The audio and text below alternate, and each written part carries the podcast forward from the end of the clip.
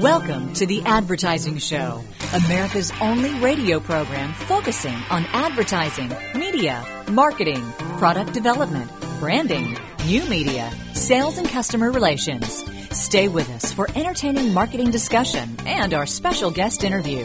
Now, here are your hosts, Ray Schilens and Brad Forsythe. On the advertising show, Ray Schilens, Brad Forsythe, and uh, welcome back for another weekend here with uh, a couple of hours that we talk nothing about uh, about gardening and or auto repair. it's, it's all about advertising and marketing. Advertising show is brought to you by Advertising Age magazine. You can visit online at adage.com. The advertising show is a big radio midgets production. Back from our uh, our trip to uh, Nashville, and boy, are our arms tired. Yuck, yuck, Mm-hmm. yuck, yuck. So yes, hey Brad, I forgot to ask you before the show here momentarily. What are we uh, What are we looking at this week? Uh, the upside Good. of the downside of advertising? No, we're looking at the downside. Yeah, Oh, it's a good it's a good spot, but we're looking at the downside, Okay. and we'll just have to stay tuned for that. no smiley face though, is what you're saying. Correct. Okay. And, and by the way, you mentioned AAF, uh, 100th uh, anniversary, American Advertising Federation in Nashville. I, I, you've got good news, Ray. They've uh, found your billfold. I just can't mention on the air where they found it. at the Willie Nelson Wax Museum and Convenience Store. Very nice Y'all. store. A very, yeah, Very and, nice uh, store. Very expensive deodorant there too. I might add. Well, as we talked about, the Gaylord Opryland Resort as being biosphere. It's uh, Mm-hmm. it's very similar, and uh, certainly if you weren't in shape when you arrived at that resort, you would be after you're done, either True. that or dead. so no, it was You know, a nice it- place. Nice place. It is a nice place, and it's one of those uh, facilities that truly, uh, if you wanted to, you could stay right there. And many many of our listeners, I'm sure, have been to the uh, Gaylord Opryland uh, Resort. But it's one of those facilities that have, gosh, what was it, Ray? Uh, five, ten restaurants, and I know we know the number of bars that are there because we visited each one of those. But uh, uh, yeah, so it's a, it's all encompassing. no, it's huge. Uh, It's huge. yeah, it is huge. It's uh, it's also twenty dollars away from the airport. And very expensive beer. and very expensive beer, exactly. Hey, we've got a couple of great guests on the advertising show today. Uh, Fred Surr is on the uh, on the phone right now, and uh, in the green room, he is the co-founder and executive producer of Captains of Industry Advertising and Marketing Communications, and also the viral video creator of the Institute for Backup Trauma, starring John Cleese. So we've got him on the phone, and we'll be talking with. Uh, Fred in just a few minutes here. Uh, Alec Gerster is our second hour guest. He is CEO of Initiative Worldwide Interpublic uh, Group, and uh, that is uh, going to be in hour number two. So we'll be talking to him as well. And he's not on Should the be a lot of fun. Yeah, Right. absolutely. We see we only have one phone line coming in here to the studio. You see, Well, we're going to have to get uh, get what Southwestern Bell on that. Bell telephone out here. They'll Bell fix it up. Yeah, That's true. exactly. So, uh, what's been cooking with you? Well, you know, I came across this uh, interesting uh, bit here. Of course, we've been talking about and heard for a long time now that the Today Show is uh, suffering from ratings uh, decline, and the Today Show is about to admit, I believe, Ray, that they made a mistake several years ago when the show lengthened to a two from a two to a three-hour segment. Uh, and uh, the extra hour has been a huge nightmare, and it will soon end. You know, Katie, Matt, Ann, and Al, our favorites, Yeah. will continue to do the first two hours, but NBC, it is said, uh, will be uh, creating a different show uh, to keep up with the live with uh, Regis and Ke- uh, Kelly as well as other programs, Oh, but it will still be it will still be called today. So apparently the uh, the last hour, the third third hour, when you used to see. Uh, um, Matt and Katie huffing and puffing and, and going, my goodness, three hours. Well, Yeah. they, they didn't get an increase in their in their wage, which they should. And Katie's uh, making a pretty fancy uh, buck or two on that show anyway. But uh, anyway, it'll be interesting to see what that third hour will be uh, sometime in the very near future. There used to be. Well, who's number two in that uh, in that race? Do you know? Is it is it uh, indeed? I believe. That, I believe uh, C, uh, ABC is ABC. number one, and CBS, the Wow. uh, morning program for CBS, early show I think they call it, is uh, is uh, closing in uh, on uh, NBC uh, on Today Show. But for uh, for Good Morning America to have overtaken the uh, almost always reliable NBC in, in the number one position is quite a quite a feat. There, a long time ago, there was a show on FX, the, the FX network. It was called Breakfast Time. Does anybody remember Breakfast Time? It was a very, very, very good show, and it was on for a while, then it was gone. Um, and uh, some of those folks, you still st- see them on other shows, but it, it, w- went away, and it was kind of sad because it was a very unique twist. It was better, I believe, than the the Fox Morning uh, Fox and Friends thing. I just don't get that show as much No. as every uh, everybody else gets it. Oh, and also Bill Hemmer, we saw that. Uh, we were reading about this Oh, big, yeah. uh, this past week. He is uh, his last uh, show uh, on the morning show on CNN's American Morning is going to be, I think. Um, well, I think it's uh, sometime this week, and they're going to replace Mm-hmm. him with uh, who's the lady who uh, who's on there with him. Uh, Soledad O'Brien. yeah, it's going to be O'Brien and O'Brien in the morning. There's some other O'Brien guy from CNN, so Bill Hemmer is off the show. And I heard Jack Cafferty's also leaving. Oh, yes? Well, that's the fine. old, old angry man Jack. Grumpy Jack, What- exactly. Right. Uh, you know, you were mentioning uh, Nashville. I, want to say something here, Ray. I didn't get to share with you or the or our uh, our uh, audience there in Nashville.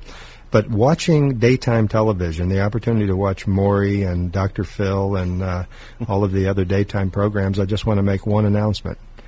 God, I feel normal. yes, you do. I And mean, your do you- sister and, and brother-in-law in West Virginia. That I'm married that to? too. Yes, Yes, exactly. that's true. Let's check in right now with uh, Patrick Meyer here on the Advertising Show with Ray Schilens and Brad Forsythe. Welcome to Understanding the Future Now. It's the Marketing Insider featuring Patrick Meyer. Here are some secret tips that I'm going to pass on to my advertising friends. Recently, the president of a major company asked me to do an agency search for him. I explained that I'd done that a couple times, but that's not what I'm all about, and that I would probably come at it a very different way. He said, That's what I'm looking for. You're a progressive marketer who understands how to drive my business, so help me find agency resources capable of delivering advertising and marketing ideas that will deliver impact. So we started with 30 agencies, we narrowed it down to 15, then took it all the way down to four finalists, and then selected one finalist agency. So here are the observations across weeks and weeks of hearing agencies step forward, come back with interaction back and forth, strategic discussion, etc. Number one, it's all about energy and passion. You will not win in a shootout unless your people are energized, passionate, and upbeat. Number two, big ideas. This is what drives the whole pitch. Number three, understand who you are and what makes you unique. Number four, come in in 3D. To bring in a PowerPoint and present what you're about and maybe a reel, go home. If you can't come in and surprise and delight in 3D, you'll never get there. And that includes up front and even on the back end. So my message to you is your total go-to-market approach from your presenters, the team, and even your financial people all have to be in concert and all reflect what your agency's about. You've been listening to the Marketing Insider, heard every week here on the Advertising Show. Join us next week for more insight into the future of marketing. This is Patrick Meyer, CEO of Now, and remember the marketing revolution has begun. For more, go to nowinc.net. On the Advertising Show with Ray Schilens and Brad Forsythe. In uh, just a few minutes, we're going to hook up with uh, Fred Surr, who is co-founder and executive producer of Captains of Industry and Marketing Communications. Uh, talking to uh, Fred this afternoon out of uh, the Boston area, just outside of Boston, in a burb. So we'll have Fred on the air momentarily. This is interesting, and I wouldn't think this would be a big deal, but apparently it is. It says ethnic media is having problems closing big ticket advertisers. According to a recent poll by New California Media, ethnic media, including television, radio, and newspapers, reach 51 million adults residing in the United States. Despite the reach of ethnic media, many outlets, both independent and corporately owned, are having problems attracting prominent national brands as advertisers. Now, how could that possibly be? I don't, don't I don't get that. It is strange, and you know, before we bring Fred on, uh, Captains of Industry Advertising and Marketing Communications, if he ever wanted to create a Hispanic version of that, I guess it would have to be called Capitano Capitan. de Comercial. uh, Capitan? And he couldn't use John Cleese as his uh, as his uh, uh, personality on the. No, uh, it'd have to be like Carlos Santana or somebody. That's exactly right, Pancho Villa. That's, uh, Pancho Villa. you know, that's interesting. We were talking uh, again about this ethnic media thing uh, years ago, and I and I believe this was uh, true. You tell me. Um, what I heard is that uh, that uh, that uh, the African American radio stations and television stations were having big problems convincing people uh, that African Americans bought stuff. it's like hello, and so I I still find it very hard to believe that the Washington Post reports this in June of 2005. That's kind of weird. I don't know. I think uh, what's what's gone on is the uh, Hispanic population growth that was uh, noted in the 2000 census and all of the buzz that has uh, been created as a result of that, and the attention to Hispanic marketing and the growth of the Hispanic uh, marketplace in general in the U.S. has kind of overshadowed the uh, targeting of African Americans. And there's also the argument that you can reach African Americans in the general media uh, uh, environment, which I think there's an argument there. But on the other hand, I think, uh, you know, there, there's also an argument for, uh, what was it? We saw something a few years ago. I remember seeing an article where the uh, African American market is not so acclimated to reading African American newspapers. They tend to read the local the mainstream. Yeah, yeah, the, yeah, right. right. So you know, I don't know. Hispanics, I think, have a cultural uh, tie back to their own uh, media, and I'm not sure if the argument can be made so much uh, in terms of uh, dedicated African American media, but certainly targeting the African American is something, Ray, that you know you and I feel is uh, very under under uh, noticed and under uh, there's not, not much effort going on. Yeah, exactly. Yeah. Hey, yeah. by the way, 877 EBN Live is our phone line for the uh, for uh, your calls throughout the show here on the Advertising Show. Also, a great place to go, theadvertisingshow.com, a wealth of information on uh, current guests and past guests as well. Good place, theadvertisingshow.com. In just a minute, we will hook up with Fred Surr, co-founder and executive producer, Captains of Industry Advertising and Marketing Communications, on the Advertising Show.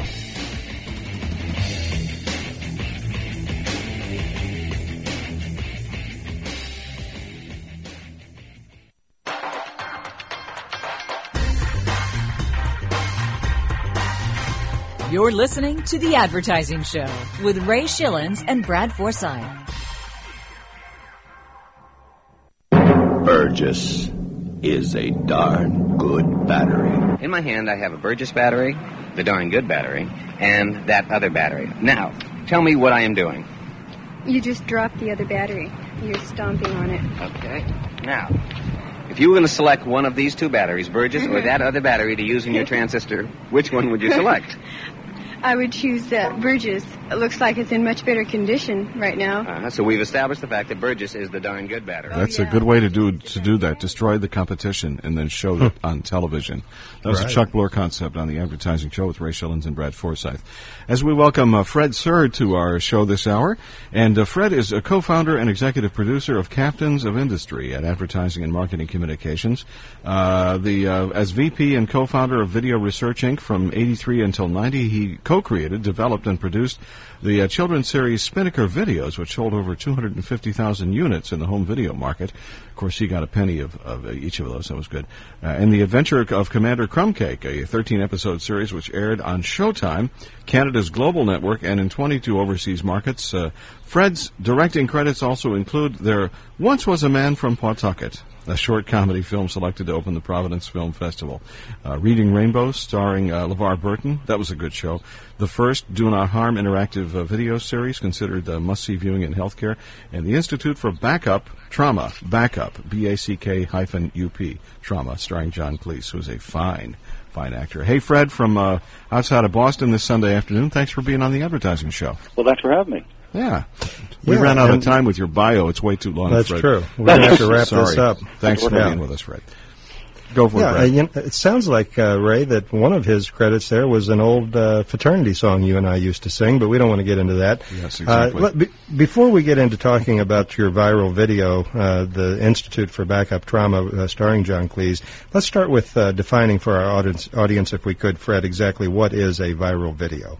Sure the whole idea is, is really to create uh, a video clip that's uh, that lives on the web that is in some ways either funny or, or for some other reasons very entertaining uh, and becomes uh, interesting enough that people watch it and then most importantly pass it along to their friends or colleagues and then who then hopefully will then pass it on to their friends and their colleagues and spread that message and spread that video's reach um, like a virus. Yeah, and is is this relatively a new uh, new concept, or how long has this been around? Well, the whole idea of uh, certainly of viral marketing has been around for a while. Um, right. Uh, and the the first viral video campaign we did was about oh, probably four or five years ago. Um, at the time, the the installed base of broadband connections, which really obviously are what you really need to be able to to easily watch video, was not as high as it was back then. Um, but uh, in the last certainly, in the last couple of years, you've sort of then seen that convergence where people are used to going to the web for information and entertainment, and they also have you know a very high level of um, broadband access.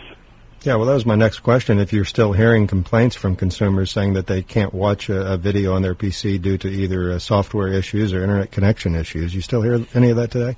Not really. Um, th- I think that's largely gone away. I mean, the, the software issues have really become much simpler. Pretty much now, you just launch your browser, you click on the video, it'll play on most computers now. You pretty much mm-hmm. can't buy a computer these days without having the, the, the capable software, and computers last about oh six months.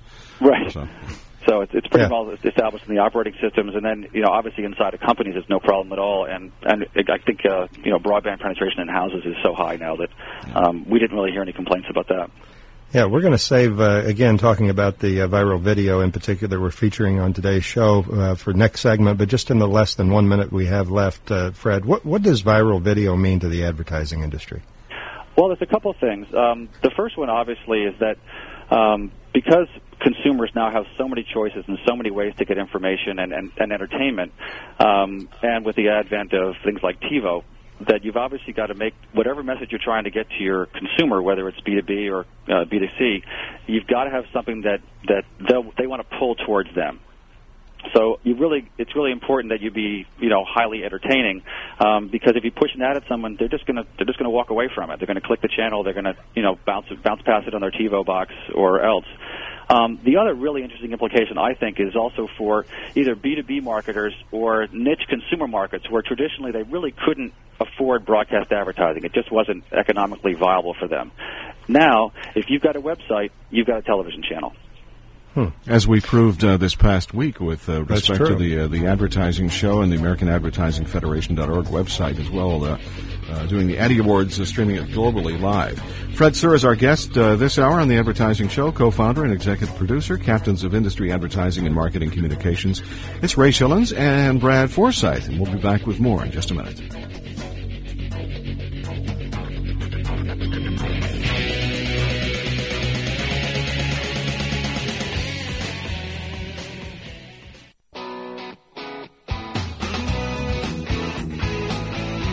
Make informed decisions about your company's advertising strategy. This is The Advertising Show. When cold is getting down, just call on Relief is fastest all around, so call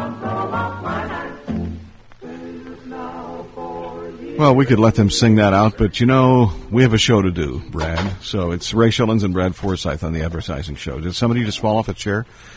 Are we are we there? Oh, okay. Oh yeah. Okay, good, very good. Sorry, I was in the green room when Fred and I were talking. I understand. It sounded like you fell over something, but that's okay. Yeah. Uh, yeah. We have uh, Fred Surr, who is co-founder and executive producer of Captains of Industry Advertising and Marketing Communications. For the rest of this hour here on the Advertising Show, next hour it's going to be Alec uh, Gerster, who is CEO of Initiative Worldwide, and we'll be talking with Alec uh, in just a well, just a, a, little over an hour from now here. Yeah. With uh, uh, let's let's do this before we get back before we get back with Fred. Let's check in with Jeffrey Gitomer. You know, last week it was such a hectic uh, um, schedule of interviews and everything like that. We didn't get a chance to, to run some of our favorite folks, and this guy is one of them. It's uh, it's uh, Jeffrey Gitomer. It's new ideas and new thoughts on the advertising show. Quick takes on sales and customer relations with Jeffrey Gitomer, nationally syndicated columnist in the network of city business journals and other great publications worldwide. If you're offended by common sense commentary, don't you dare listen. Now, here's Jeffrey. On March 23rd, 1992, I wrote my first column. I just reread it. It stunk. In fact, it espoused philosophies that I've either altered or done away with. I read a few more. Surprisingly, I still agree with most of what I wrote. But the quality of writing left a bit to be desired. Okay, I'm being kind to myself. The good news is, I've developed a self-discipline over the last 10 years that has forced me to create new ideas, new thoughts, and new strategies to help you sell better, serve better, be better, and earn better. And they've helped me too. The other day somebody asked me how I do it. I responded, I don't write an article, I just collect ideas. I keep my eyes open. I pay attention to all that's around me. I keep my attitude permanently set on yes, and I write things down as fast as I see them. Do I ever get writer's block? Well, for the first 10 or 11 years so far, no. Reason? I just told you. I don't write, I collect ideas. But you don't care about me. You want to know what's in this for you. And since this is the beginning of my second decade of writing, I thought it would be fitting if I gave you a glimpse of what I believe lies ahead of you. This is not about how to make more sales now. Rather, it's about how to make sales forever. And they're a collection of my best ideas and concepts for superiority. And they work. At least they, they work for me. I recommend that you go to my website, Gitomer.com, and read as much as you can of what I put up there weekly. Because new ideas is what you want to build your business forever. And every one of the trends that I write about, I believe to be essential to make you, the salesperson, a better earner. And to get what you want, more sales. And to earn what you deserve to earn. Learn more. Quick takes on sales and customer relations from The Advertising Show, the only radio show in America featuring Jeffrey Gitomer as a regular weekly guest. To learn more about his books, tapes, CDs, and speaking engagements, log on to Gitomer.com. G-I-T-O-M-E-R dot com. And tune in next week when we'll hear Jeffrey say, This is Jeffrey Gitomer, reminding you that if no one responds to your ad, it may be because your ad sucks. On the advertising show with Ray Schilens and Brad Forsythe, back to our interview now with Fred Surr, who is co-founder and executive producer, Captains of Industry, Advertising and Marketing Communications. Fred, it's great to have you on today's show. Thanks. Yeah, welcome back to the show, Fred. Uh, just before the break, you were talking about the couple of different uh, impacts that viral video will have on the advertising industry. Certainly, we've been talking for a long time here on the advertising show about how consumers are getting more control, gaining more control over uh, consuming media and deciding what gets uh, what gets exposed to them and what does not get exposed. That being the pull versus the push, as you were describing earlier. And then you also mentioned how uh, if you have a website, you have a channel for a television webcast. I can envision some of our listeners out there maybe not completely understanding what you mean by that. Talk a little bit about that, if you would, Fred.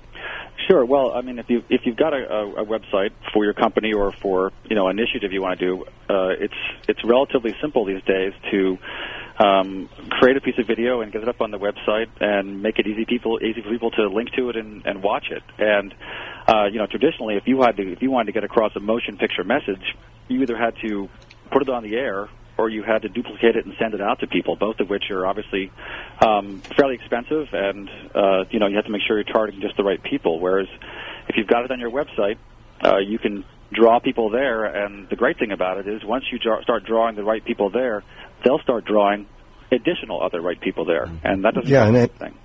Well, and I was going to say, just for clarification, then we do not mean, and Fred does not mean, uh, a 30 second TV spot that you're running on your local cable company. We're talking about a, a video uh, product that uh, hopefully is creative, intriguing, and unusual. And I think a great example of that is the Institute of Backup Trauma that featured uh, John Cleese, uh, a, a product uh, or a video that was basically promoting uh, LiveVault services. Let, let's start by sharing with our audience exactly what that vi- viral video was, what the purpose was behind it, and for those not familiar with it, just give us a, a brief description of, of the whole product there.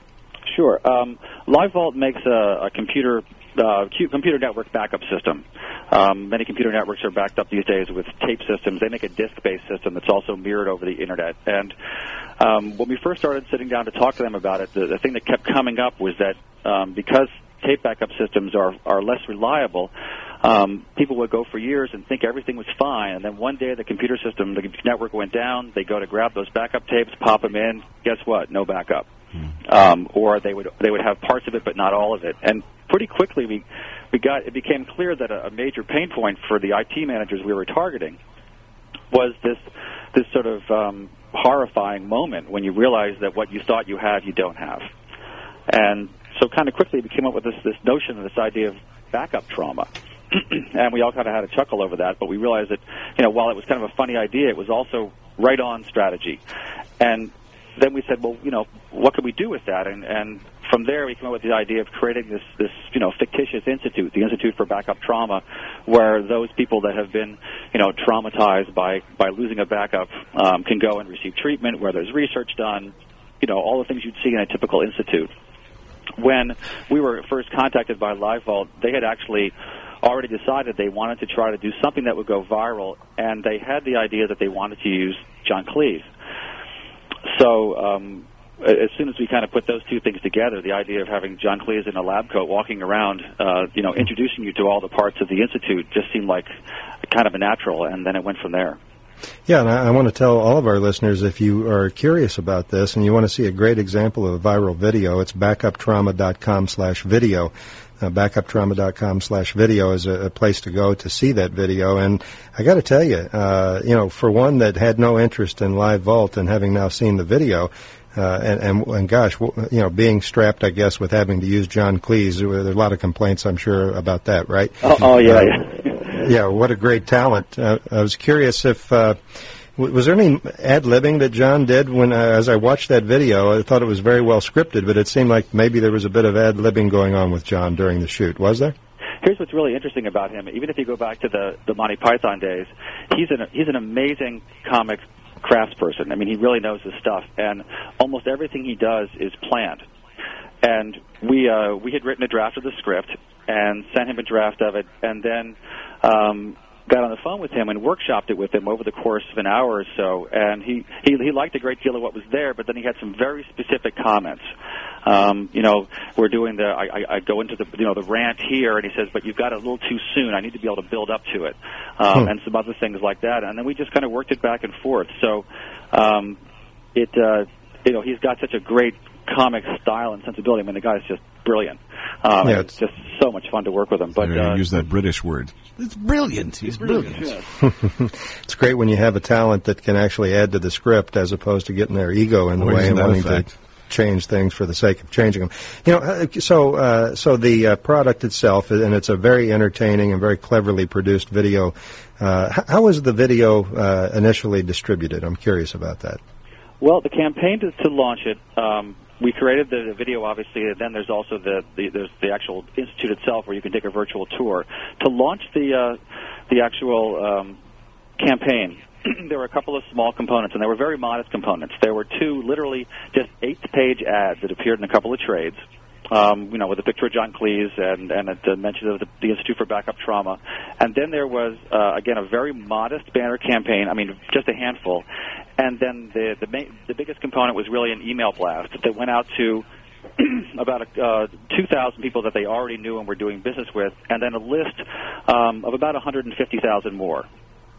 Hmm. And the most amazing thing with that is that generally when you're doing email blasts, if you if you get a response rate of maybe 0.2 percent, you're doing fairly well. Um, I, I think because of the the appearance of you know John Cleese's face and that in the subject line, the click through rates on these initial emails were was twenty percent. Wow. And what what have you seen in growth uh, and pass along to the viral effect of the video itself? Any numbers on that?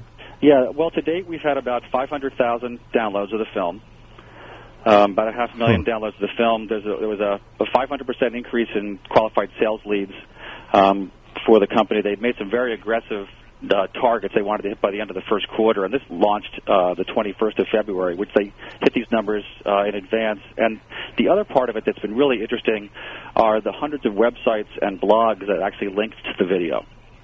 Wow! Um, which and uh, yeah, so you're talking less than four months, a half million hits. I was going to ask what the uh, uh, what the rev- what the uh, objective was is I guess it's uh, brand awareness, creating buzz for the for the uh, company LiveVault and their product offerings, huh? That, that's a big part of it, and certainly it was um, to really pave the way for for the sales calls because that's obviously ultimately they make a sale, you know, face to face. And mm-hmm. what the sales folks said was that they would walk into these offices, there'd be a poster on the wall because you could you can you can email back and you know log in and, and have a get a poster sent. They'd have uh, something else, you know, on their screen about it. They walk in the door and they said, "Oh, LiveVault, I love you guys." And the sales folks said six months ago, I'd walk in the door and they'd say, "Who are you?" Yeah, really. Mhm. Well, the most important question about this viral marketing effort that you did for uh, LiveVault is what effect has it had on captains of industry advertising and marketing as it relates to uh, clients that hear what effort you made and successful effort, I might add, for LiveVault and have called you and said, "Can you do that for me?" Well, it's been pretty interesting. Um, we've we've certainly, uh, you know, our existing client base has certainly had some interest in it, but it's really opened some doors for us. Uh, at a, you know, we're a small agency. We're you know 12 people, but it's opened some doors for us in some inside some very large organizations. Uh, and uh, we we did sign one deal recently, um, and we've got uh, a number of others sort of in the works. So it's it's been uh, it's been quite successful for us, and, and most importantly, I think it's you know being successful for our clients. Does, uh, does, does John Cleese often uh, enjoy dressing like a woman? Uh, we wanted to know that too, Fred. you know, I think deep down inside, he really gets a kick out of it. I think you're right. I'm Well, sure. That makes three of us. so, uh, yeah, you know, we just have about tw- 20 seconds left. Do you want to mention who that recent uh, account acquisition was? Did you, or were you referring to him generically because you can't say? Yeah, it, it, it won't launch until later in the year, so I probably shouldn't say. Um, it's Yeah, a major okay. food and beverage retailer. Okay. Well, we won't say it's Procter and Gamble or Keebler's or somebody like that. Is we'll it just the kinda N-Cola speculate. or the Cola, Fred? We want to know that. Yeah, Come on. now. Right. Could be Pepsi for all we know. exactly. If I told you, they'd have to kill me. Exactly. Well, hey, that's go, true. guys, go to uh, backuptrauma.com slash video to catch this. And uh, if you want to find out more about Fred, go to captainsofindustry.com. Fred, thanks for being with us here on the Advertising Show today. Thanks so much for having me. Have a great day. We'll Thanks, be back Fred. in just a minute.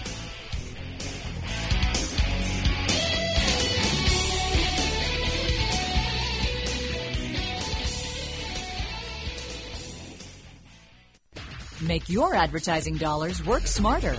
You're listening to The Advertising Show with Ray Schilens and Brad Forsythe.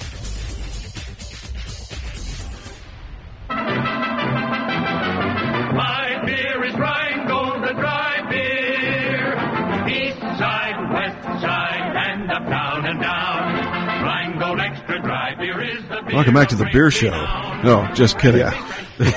it's the Advertising Show. Ray Schilens, Brad Forsythe. Boy, we then we had some stations going, what? What? Yeah. We didn't order that. Um, anyway, we uh, we uh, thanks to Fred Surr. If you didn't have a chance to go see the video, it'd be a good idea to do it. It's called backuptrauma.com forward slash video. So that's Yeah. that's a good way to get there. It's a cute film. Uh, and they probably paid at least 150 bucks, 200 bucks for John Cleese, I'm sure. What do you think? should I ask? Yeah, should I I'm, ask? I'm sure he didn't come cheap, but there again, there's a good example of using the right kind of talent and uh, and uh, taking advantage of it.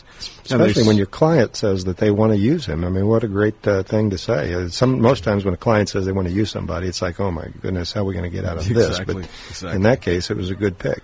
Every week we look at the upside and downside of advertising, and that's not to trash any advertisers' uh, attempts, although it usually ends up being that. But but uh, no, this week it's not good. It's it's the other side. It's what it's called bad. And now it's time for the advertising item of the week. Notice the advertising one has an arrow going through it and some kind of funny comedic sound effect as well. So True. what do we got uh, this week here? Well, we were featuring General Motors' a GM employee discount for everyone spot that maybe you've seen on television, compliments of Interpublic Group's McCann Erickson. Right. And the spot, if you have, if you're not familiar with it, the spot is basically a montage of GM employees at various locations, uh, plant, the plant, the headquarters, the design studio, et cetera. And basically these real employees, not actors, making such statements as, I'm proud to be part of the number one car company on the planet, and it continues on with "I'm proud to offer you a choice of 20 different cars, et cetera, et cetera." So the, the the pride style of commentary continues throughout the spot, and basically it ends with one employee introducing the line, "The GM employee discount for everyone," and the spot ends with the employee discount for everyone graphic, along with the entire GM product line, Chevrolet, Pontiac, et cetera, all listed there uh, at the end. And and the spot, I must say, is a very well executed spot. If you haven't seen it, uh, Ray, the creative strategy is certainly outstanding, or as you mentioned, John Cleese might say, brilliant. Uh, b- but the but the uh, but the problem uh, with this particular spot, and we've talked about timing issues uh, regarding holiday spots and ads, for example, special Christmas offers airing after Christmas, President's Day sales happening well after President's Day. You get the picture. In the case of the GM employee discount for everyone TV spot, the timing for the spot continues uh, to air. A, a spot like this, uh, long after GM has announced, I say long after, and a few weeks ago, GM announced plans to eliminate 25,000 jobs in the U.S. over the next few years. So, you know, while you're thinking about getting an employee discount for everyone, you think about the poor people that are about to or just got laid off. So when so when you see this spot, you're immediately reminded of the 25,000 uh, uh, job cuts. Right. Uh, so, so here's an example, Ray, of great execution, great brand strategy. What's missing is a, a clear media strategy, or at least whoever's at, in charge at GM or the media agency for making certain that spots air in a timely fashion uh, for GM should have pulled this spot, in my opinion, prior to the uh, job cut announcement. They knew about the job cut announcement coming, and they could have gone dark with this for about 30 days or so, come back with the same spot, and avoided any kind of negative reaction from viewers. I'm speculating on that, but I think I'm probably right. So even the big boys, this is the lesson for today. Even the big boys, like at Interpublic's McCann as well as GM, can screw up from time to time, just like a local advertiser does, as it relates to timing Sure. and your ad message. So sorry, GM and McCann, but you are this Good week's attempt.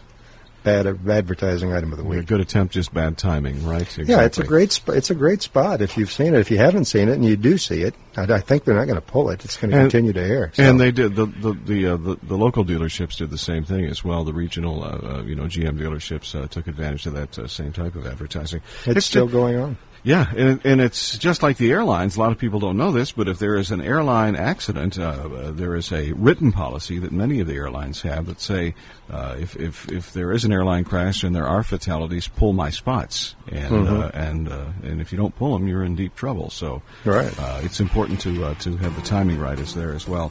Hey, we've got uh, we're out of time this hour, but we've got another hour to come. We hope you do too. Uh, stick around. We've got Alec Gerster coming up.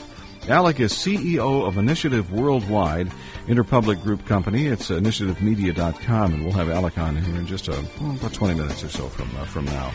With Ray Schilens and Brad Forsythe. Uh, next hour, we've got uh, Jonathan Margolis, Guerrilla Marketing for the 21st Century. We'll be checking in with Andy Borowitz, and you might recall the Russell Crowe phone throwing incident. Well, we'll Mhm. be talking about that. And um, uh, the Wacky World of Marketing targets an outdoor ad in New Jersey, which is a very interesting one as well. So that's all coming up here on the Advertising Show. Remember our website, it's theadvertisingshow.com, and we invite you to visit there not only today, but anytime throughout the week. The Advertising Show is brought to you by Advertising Age Magazine. You can visit online at adage.com. The Advertising Show is a Big Radio Midgets production.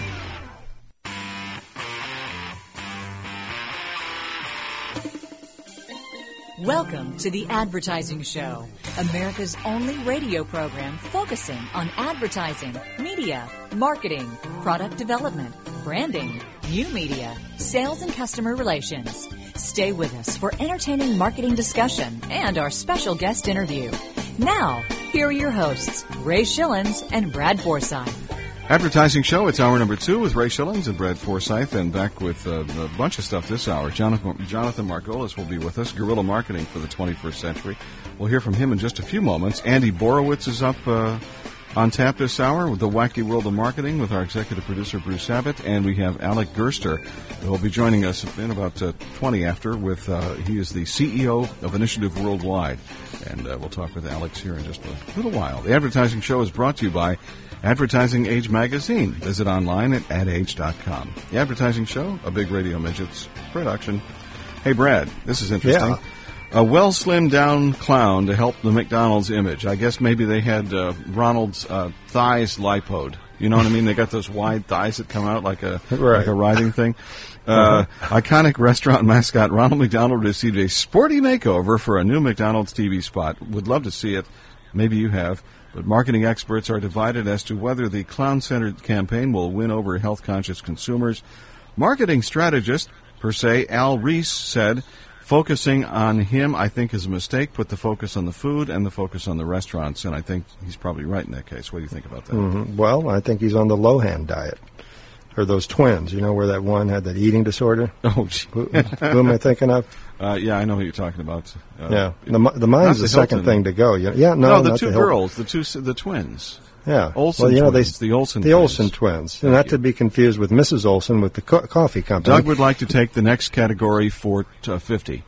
Okay, Uh, okay. good. Well, and by the way, let's mention that uh, as you get older, Ray, you're living proof of this. The memory is the second thing to go. I understand. Uh, but the uh, yeah, that's you know that's kind of strange. Uh, They're trying to introduce what the solid thing that you mentioned a few weeks ago, and trying exactly. to you know yeah. I've, Well, I I've seen some it. of those spots, but uh, uh, I've not seen a slim down. What do, what do you do with Ronald McDonald to make him look thinner? You enter him in a marathon. I guess I don't know. It's kind of strange Hey, though. You know, Russia is launching a 24-hour global satellite news channel in English to try to boost the country's image. The Russia uh, Russian channel called Russia Today is a project of Mikhail Lesin, a former communications minister who is now a press advisor to President uh, Volodym- uh, uh, Vladimir, excuse me, Putin. Uh, and the uh, president's press secretary is also involved in this. But here's the strange part: it also involves the state-controlled news and information agency responsible p- for pro-Soviet propaganda in the communist country. So I'm curious, uh, why, would- if you have a if you have some kind of image problem, would you involve the government in, in uh, a, a TV channel? That's the origin of the problem to begin with, Yeah, isn't no it? kidding. Well, yes, in, in that in that case, it definitely is. Yeah. I thought it was a good idea as you were having a former communications minister involved in this, thinking maybe he was going to go out and make a buck or two on this, but then it's back to involving the state propaganda arm of the Communist Party. As So, a former communications minister, he is now a consultant. Okay. that's true. Exactly. Uh, I haven't seen this though on uh, TBS. Uh, racy commercial for the reality show The Real Gilligan's Island, generating complaints and attention. The ad features a food fight between actresses playing Mary Ann and Ginger characters from the original show, evoking the uh, cat fight commercial from Miller Lite. Have you seen that? Have I, not. I have not either. Doc, have you seen No. that? one? Uh, okay. Well, then let's not talk about that. uh, Okay. Well, There's or just let's- curious. Let's, let's do a radio version of that. Exactly. Yeah. Meow. Uh, Yeah. Let's let's check in right now. Guerrilla marketing for the 21st century. It's Jonathan Margolis on the Advertising Show. And now, it's time for Jonathan Margolis with Guerrilla Marketing for the 21st Century. Picture it. You're in a bar with your buddies. A group of friendly, attractive, outgoing young women seated nearby offer to buy your next round to help celebrate a promotion one of them received at work that day. Being the gentleman your mother's raised you to be, you all gladly accept. Was this in fact a friendly barroom gesture, or rather another example of an unconventional marketing ploy? Sorry to say, my friend, it was most probably the latter. Stealth marketing, also known as undercover marketing, is when agencies send people out, while undercover, to push a particular product or brand. Things like alcohol, cigarettes, even consumer electronics. Critics of this type of marketing say it's tinkering with our minds and blurring the line between real life and sponsored life. Brands who use it say marketing is most effective when you don't know it's marketing. Is this type of marketing appropriate for your product or brand? Well, that's of course for you to decide. In the meantime, the next time an attractive woman offers to buy you a drink, you may want to ask who she's working for. For now, this is Jonathan Margolis for the Advertising Show, reminding you it's a jungle out there. Be a gorilla. This has been Guerrilla Marketing for the 21st Century with your host, Jonathan Margolis, president of the Michael Alan Group. To learn more about Jonathan and his company, log on to michael-allen.com. It's the Advertising Show with Ray Schilens and Brad Forsythe, just about to join up with uh, Alec Gerster out of Rye, New York, uh, CEO of Initiative Worldwide, and uh, we'll talk to Alec here in just a, a few moments. Let me read you this, Brad, and I don't quite understand this. This is from the the Lakeland, Florida Ledger. Okay, that's a popular one. I know you get that copy every day. Uh, online. I'm online. I'm, I'm all over that. it also came from Associated Press. It said, New ad format casts shadow over newspaper business. Okay, I don't think this is, first of all, a new ad format. So called shadow ads or watermark ads increasingly are appearing in newspapers. Yes, they are. To the consternation of some editors who feel they violate the traditional separation of advertising and editorial content which makes no sense whatsoever. The ads are printed on the same page and in the same space as ordinary news content. Now, isn't this how you're supposed to do newspaper advertising, boys and girls? so I'm I'm concerned. I'm confused about that concept. It's like they're worried about the fact that people are wanting to run advertisements in the right places. That makes within no the sense. content. Yeah, Yeah. you're right. Yeah, Like, I think it's a great idea. If you you know newspapers are struggling and they're trying to hold on to uh, at least uh, increasing or keeping rates the same as they're losing audience. And uh, if you want to see where your audience is going, by the way, newspapers check the obituaries. That's where they're going. they're not they're not replacing those with young readers, unfortunately. And gosh, if you, can you fault an advertiser for wanting that kind of uh, connection to the uh, to the eyeballs that are on newspapers today? Well, it just makes a lot of sense to me. I, I, don't, I don't quite get the concept there. You know, you know, Jonathan Margolis during his bit there on guerrilla marketing was mentioning about uh, stealth marketing, and if you're in a bar and a lady tries to buy you a drink, you might want to be asking, who does she work for? And I know when you and I were in Nashville, uh, there ha- at the bar, we had a couple of ladies buying us drinks, and we asked them who they worked for, and they said they were self-employed. uh, wasn't that the case? See, we're married, though. Your wife's We're married, Brad. and we didn't. Sorry. You're in deep trouble now, pal. You sleep in the No, my wife tonight. isn't listening. Okay. Her lawyer's listening, but my wife isn't listening. Even worse. Yeah. You're dead. Yes, uh, exactly. Uh, I think I think uh, Margolis has some good points there. They said, we'll give you a hint. We're in the oldest profession in the world. And I That's said, right. advertising? Outdoor advertising, exactly. Yeah, sign salesperson, Exactly, yes. You know, a, a PR company in the UK has claimed that the Wall Street Journal will assume a tabloid or a small compact format soon, not not to be uh, confused with the uh, broadsheet that we've all grown accustomed to. Buffalo PR uh, said that the journal will become a compact paper on September 17th, I'm sorry, October 17th of this year. Uh, Buffalo PR also said they'll be ch- making changes on the editorial front, and if any of this is true, maybe the Wall Street Journal can drop us a line to either confirm or deny this. But uh, this is uh, coming from uh, the UK, so leave it to someone uh, overseas to report on uh, what we're doing here in the U.S. Sometimes they have a better handle on it than we do, actually. True. Like Yeah. a, a little crystal ball thing. 877 EBN Live is our toll free number, by the way, here at the Advertising Show. I'm a big fan of TLC and HGTV and all of those kind of networks and everything. And it, it turns out, you know, TLC has been having some problems. Uh, the uh, the show, um, what's it called?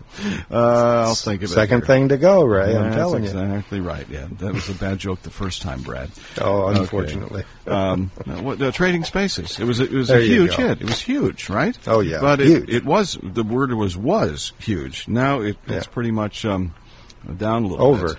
Yeah, Uh, yeah, over. and it says TLC, part of the Discovery uh, Communications cable network, is moving away from its home makeover lineup in an effort to boost its ratings, which I think is a mistake. However, the network's reworked lineup, which includes new reality show offerings, could make it difficult for TLC uh, to stand out for the. This is the upfront ad selling season, so th- they're Hmm. definitely hurting, much as we talked about last hour with uh, respect to NBC.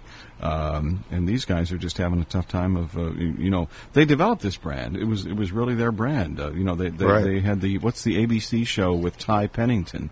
Uh, that's huge, absolutely Mhm. huge. He came from Trading Spaces. What was it uh, makeovers? It's a makeover thing, yeah. Extreme Makeover Home Edition, yeah, and, Yeah. and that was he was from there, so he was lucky. I guess he was lucky to get out while he could with the cash and go to Vegas and have a nice day. But you're right. They made a, they made a, an entire brand image around that, and now they're they're jettisoning that for reality TV, which is certainly nothing novel, and everybody else is jumping on that. You know, it's yeah, kind of it like the. Uh, a mistake. That's all. I imagine they're going to come out with a low carb edition of TLC now that it's. Uh, I think they over. have actually. Yeah. Low carb would be without the host of Trading Spaces. It's like why would you fire the host of Trading Spaces to boost your ratings unless He he, was a making a raise. whole bunch of money? Yeah, exactly Yeah. right. A little bit later on this hour, we've got Andy Borowitz on the um, on the show as well as the uh, wacky world of marketing. Uh, the Russell Crowe phone throwing incident seems to have uh, still lingered in the news, so we'll uh, we'll let uh, we'll find out more about that a little bit later on this hour with Ray Schilens and Brad Forsythe. Also, want to make sure that you know about our website, theadvertisingshow.com. It is a great place to go when you want to find out more about what this show is about and uh, about what we do uh, throughout the week. Actually, uh, it's uh, you know got our bios and everything on there as well. It's got a bunch of um, past shows archived you can actually listen to, and will be available soon for podcasting as well. TheAdvertisingShow.com. Back in just a minute with. Fred Surr, co-founder and executive producer. No, that's not right. Alec Gerster, CEO Initiative Worldwide out of Rye, New York on the Advertising Show.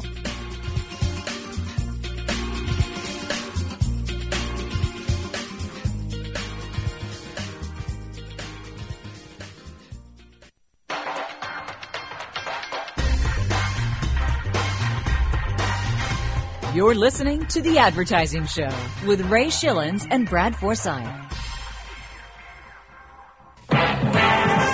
Today's your brute day. Today you've got a running start. You're a man who feels the part. It's your lucky brute day today. Get your day off to a running start with Brute 33 antiperspirant or deodorant. It gives you the kind of protection you need to make sure everything. Yes, goes today is a brute day. Actually, today is uh, Brad's High Karate Day, uh, not brute. It's uh, English leather. English, oh, it's an English leather day. That's no, right. wait a minute. Jade East. Oh yeah, yes, all those wonderful fragrances on the advertising Oh, yeah. show.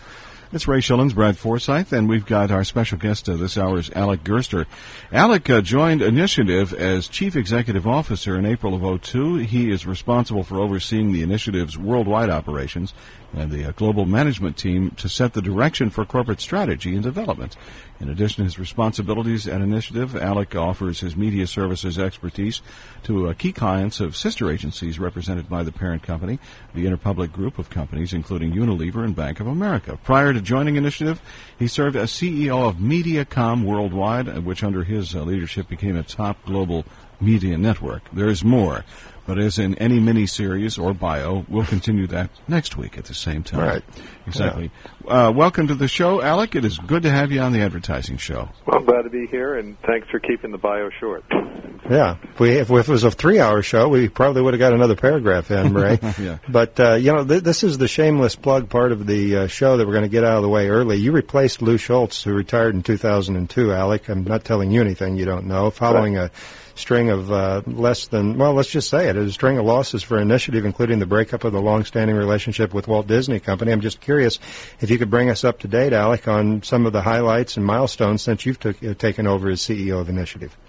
Well, I think, um, well, first off, there's you're always limited as a public company on how specific I can be about the numbers and figures, which is at times Right. frustrating. But we've had, uh, I think, safe to say, three years of, of uh, pretty decent growth, uh, top and bottom line. Uh, we've we've been able to, I think, realign uh, management in a much more efficient manner, manner than it was, I think, a number of years ago, and and in particular, sort of break through what is not unusual, which was sort of a, a line between the international and domestic operations, um, as well as uh, a line between the uh, various companies that made up Initiative, which had uh, started out with disparate companies like Western Media uh, Initiative, which was originally out of Europe, True North, which came in with the FCB acquisition. So um, there, there initially it was it was you know breaking through all those lines, which we did.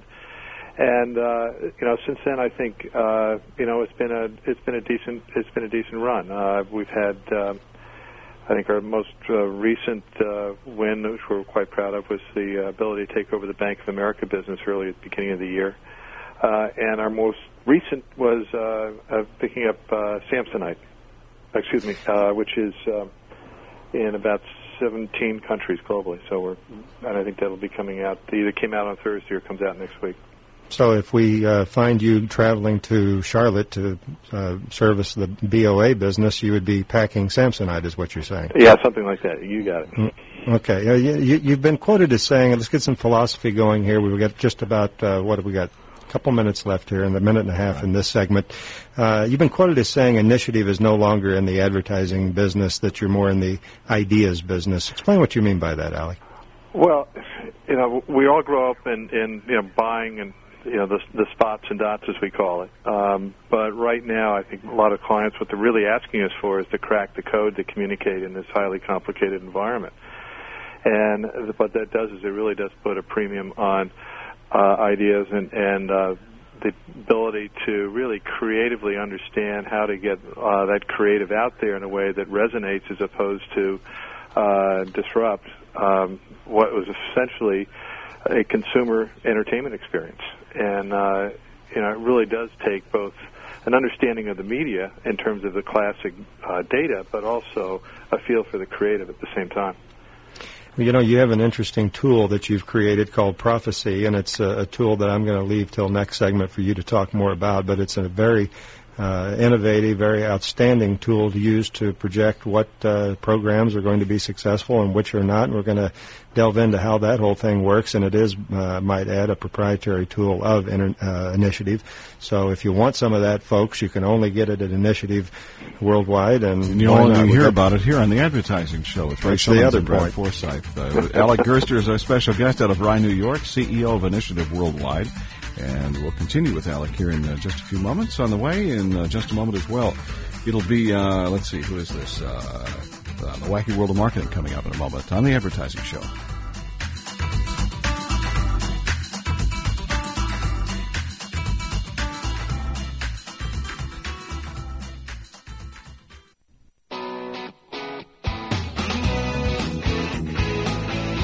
Make informed decisions about your company's advertising strategy. This is the Advertising Show. Give wings to your heart, your spirit soar. With Northwest Airmanship, You fly as you've never flown before.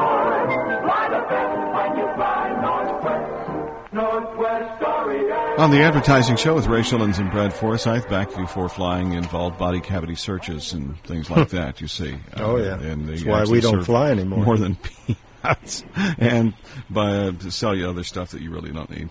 Alec Gerster is our special guest here on the advertising show, CEO of Initiative Worldwide. Before we get back to Alex, though, we want to check in with uh, uh, the wacky world of marketing here with our executive producer Bruce Abbott.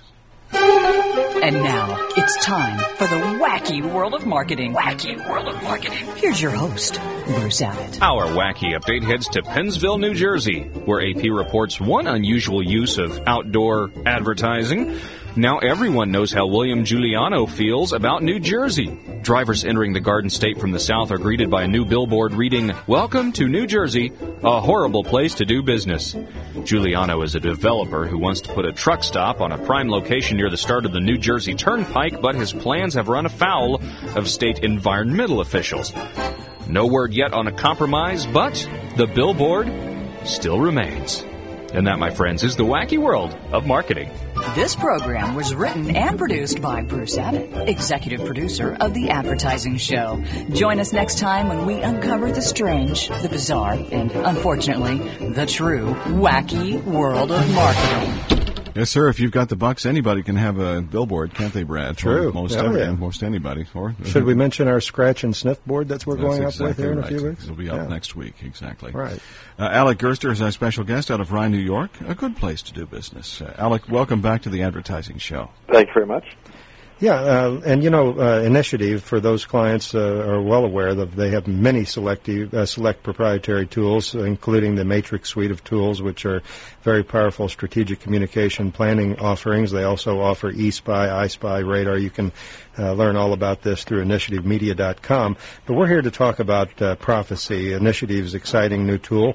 First off, Alex, I'm curious if you could just share with us what's the value prop on the new Prophecy tool. Okay. Um, I'll give you the headline, but importantly, I'd like to give you some of the context uh, and its Sure. development because it, it probably will uh, help un- help you understand how we're attacking the area in general. But uh, prophecy basically goes in and, and uh, audits, if you will, the discourse on the internet uh, regarding programming and, and other things, and is able to pick up not only the amount of discourse regarding, let's say, a particular show or event, but also whether the sentiment is positive or negative, and then even some further diagnostics into what is driving a positive or negative um, uh, sentiment regarding a show. And um, what had happened was uh, we started looking at this uh, two years ago, and and we were beginning to see things pop that maybe the rest of the industry didn't. Um, whether you're at the network or whether you're in our side of the business, you, began to see programs sort of pop and begin to resonate out there um, before the industry could pick up on it. Uh, one of the uh, earlier examples of that was Joan of Arcadia. Uh, and then uh, more recent ones we saw back uh, a year ago in July, uh, certainly we saw some um, things like The Lost and uh, Desperate Housewives popping up, you know, months before uh, they actually premiered on network television. hmm Did, did this? I'm curious. Did that prompt a relationship with ABC, or do you already have that relationship? Or Well, what it actually it is interesting because um, having had some background in in network television marketing, uh, we're actually are talking to a number of the networks to help them uh, analyze and understand uh, their shows in terms of uh, what's working, what's not, and what's um, and, and in fact, uh, I think uh, off the record comment from NBC was actually we may have our our work may have actually led them to, amongst other things, consider uh, to continue to work with The Office next year. Hmm. Um, Well, that's well, that's interesting because they they did. Uh, it was a 2005 mid-season replacement, suggesting that uh, The Office uh, was not going to be successful due to low ratings. But I guess you're saying that Well, I think they're, your they're still, they're, you know, they're still going to work with it. Um, but Yeah. anyway, the the uh, what this really came out of though was was, you know, there's a fundamental belief that you know basically our industry rides on the back of the media's um, attractiveness, if you will, to to audiences. Um, Mhm.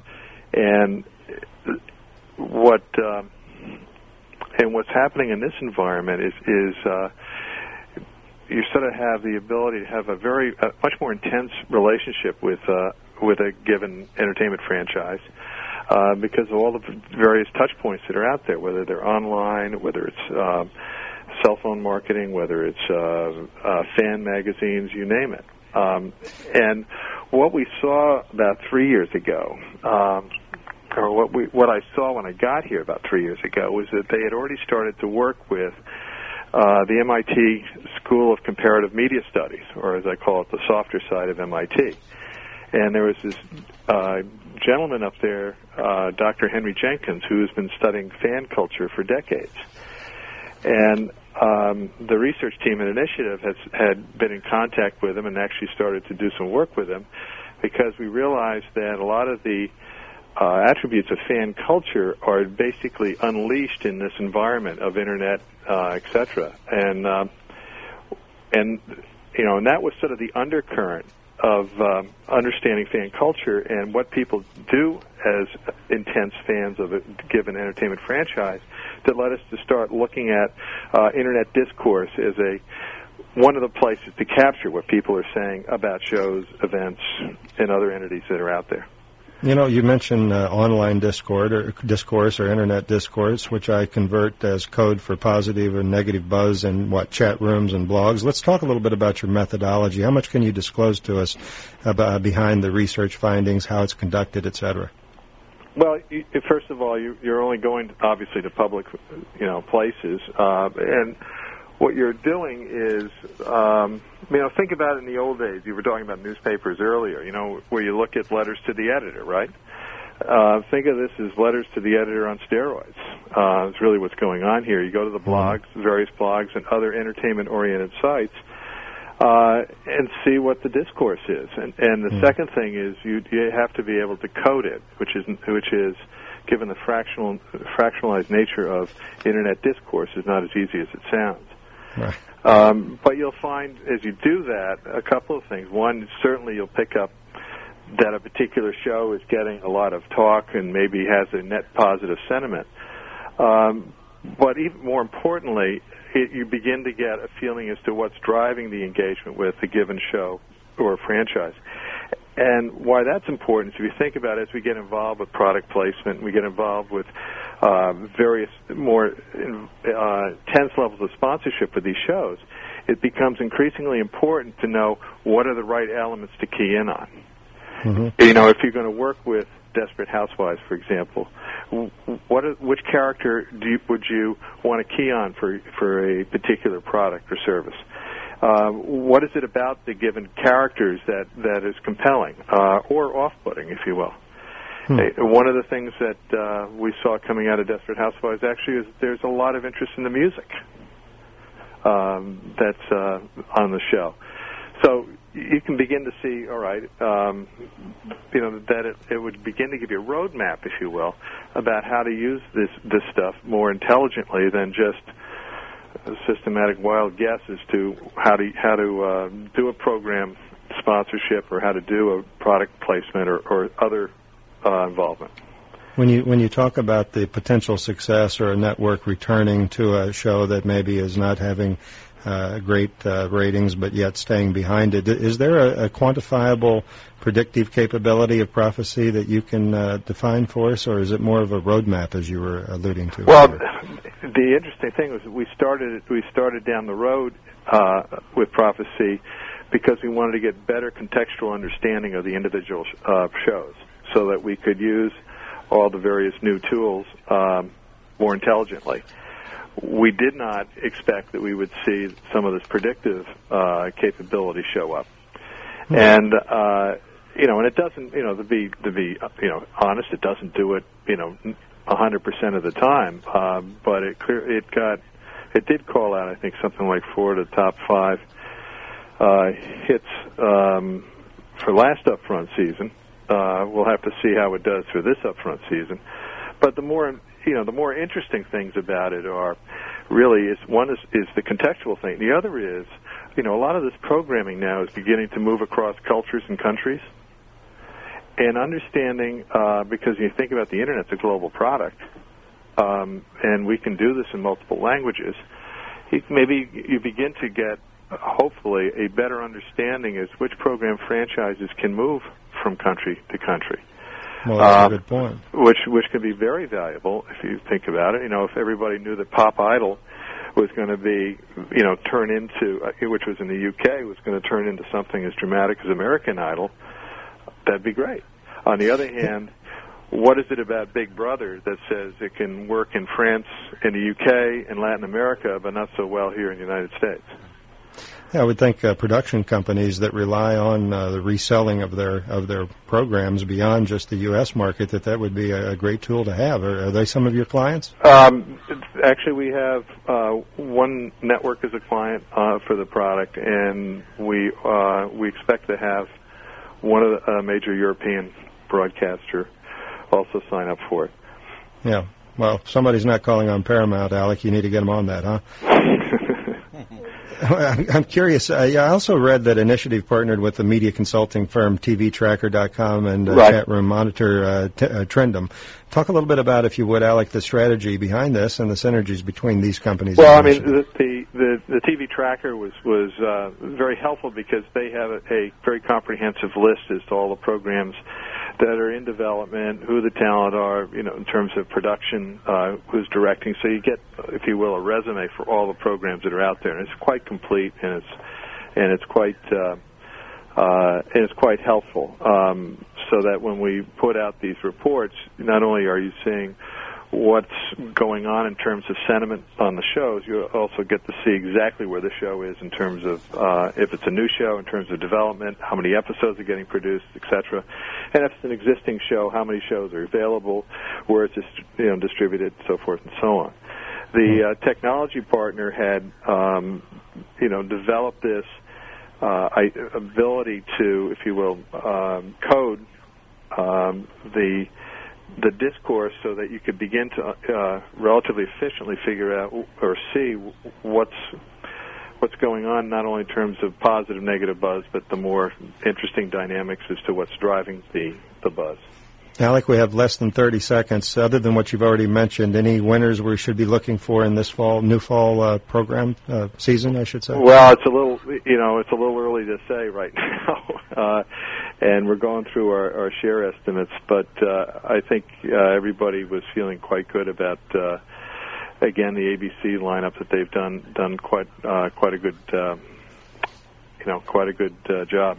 And my congratulations to them. On that note, uh, Alex, thanks for being on the advertising show. Alec Gerster, CEO, Initiative Worldwide. Uh, go to initiativemedia.com to find out more about that company. Have a great weekend, Alex. Thanks for joining us here. Okay. Back in just a minute with more of the advertising show with Ray Schilens and Brad Forsythe. We have Andy Borowitz on the way.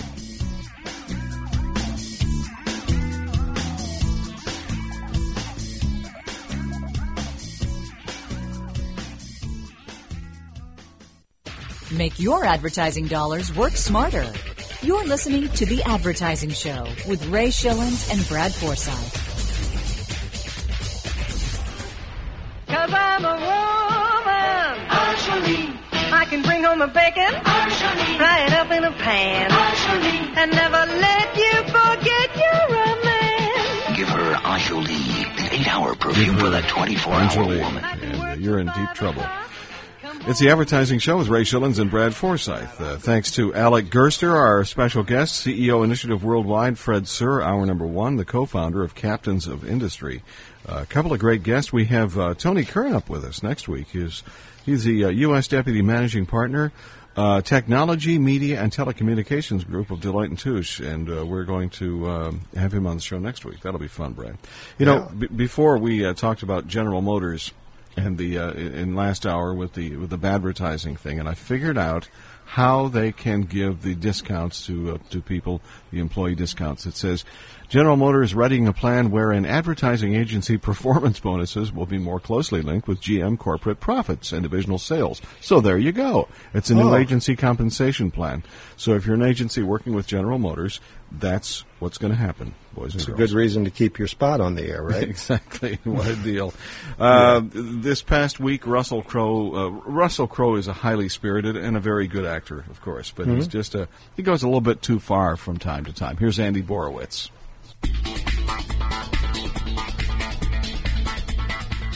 Hi, this is Andy Borowitz for The Advertising Show. And now, here's this week's feature from The Borowitz Report. Just one day after actor Russell Crowe hurled a telephone at a hotel desk clerk, cutting a man below the right eye, thousands of activists marched on Washington, calling for Congress to adopt stricter phone control measures. Chanting, heck no, phone for Crowe, the protesters marched up and down in front of the Capitol in what organizers are calling the largest phone control demonstration ever. The phone control movement, one of the most persistent and vocal lobbying groups in Washington, has long warned lawmakers about the dangers of easily available phones falling into the hands of volatile babyish movie stars. But the Crowe incident, which occurred early Monday morning in New York City, may be the catalyst the movement has been seeking to raise Congress's awareness of the need for phone control. What are they waiting for? For Russell Crowe to throw his cell phone at a flight attendant in first class when he doesn't get his martini fast enough, says Bobby Dietmer, one of the rally's organizers. The time to act is now.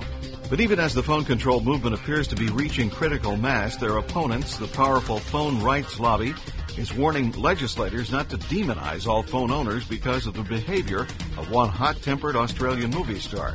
Davis Brogan, a powerful pro-phone lobbyist in Washington, held a press conference to deliver what he called an important message to Congress. The fact is, phones don't cut hotel desk clerks below the eye. Russell Crowe cuts hotel desk clerks below the eye. Elsewhere, the government reported that murder and violent crime is down everywhere except on television. This is Andy Borowitz, and this has been a special edition of The Borowitz Report from The Advertising Show. To read more reports or to receive daily email alerts, log on to borowitzreport.com. This is Andy Borowitz saying, keep it fake, baby. This just in, one in two new Americans is Hispanic. Yes. It's true. Really? Yeah, it says U.S. Census Bureau data shows one in two of the 12 million individuals added to the U.S. population since 2000 is Hispanic. Okay. Well, added since 2000. By the way, I've got a late breaking news item here, Ray. Mary Hilton just uh, called me from the American Ad Federation. We She's the director of Mary- communications. Can't tease Mary anymore. She just called and she said that she would be sending you an email thank you note for last week's mention during the Addy Awards and be looking for that uh, through your server. And if your computer doesn't work after you open her email, she said just check with your local IT department. I thought you were going to say from her lawyer. Well, hey, no, we thanks. love- we thanks love to- Mary. Thank, yeah, we do love Mary, and we we uh, we hope that she still loves us too, even after this past weekend. Well, uh, no, we had a blast in Nashville. yeah. It was fun. It was a lot of We fun. We did. and uh, all of the great people.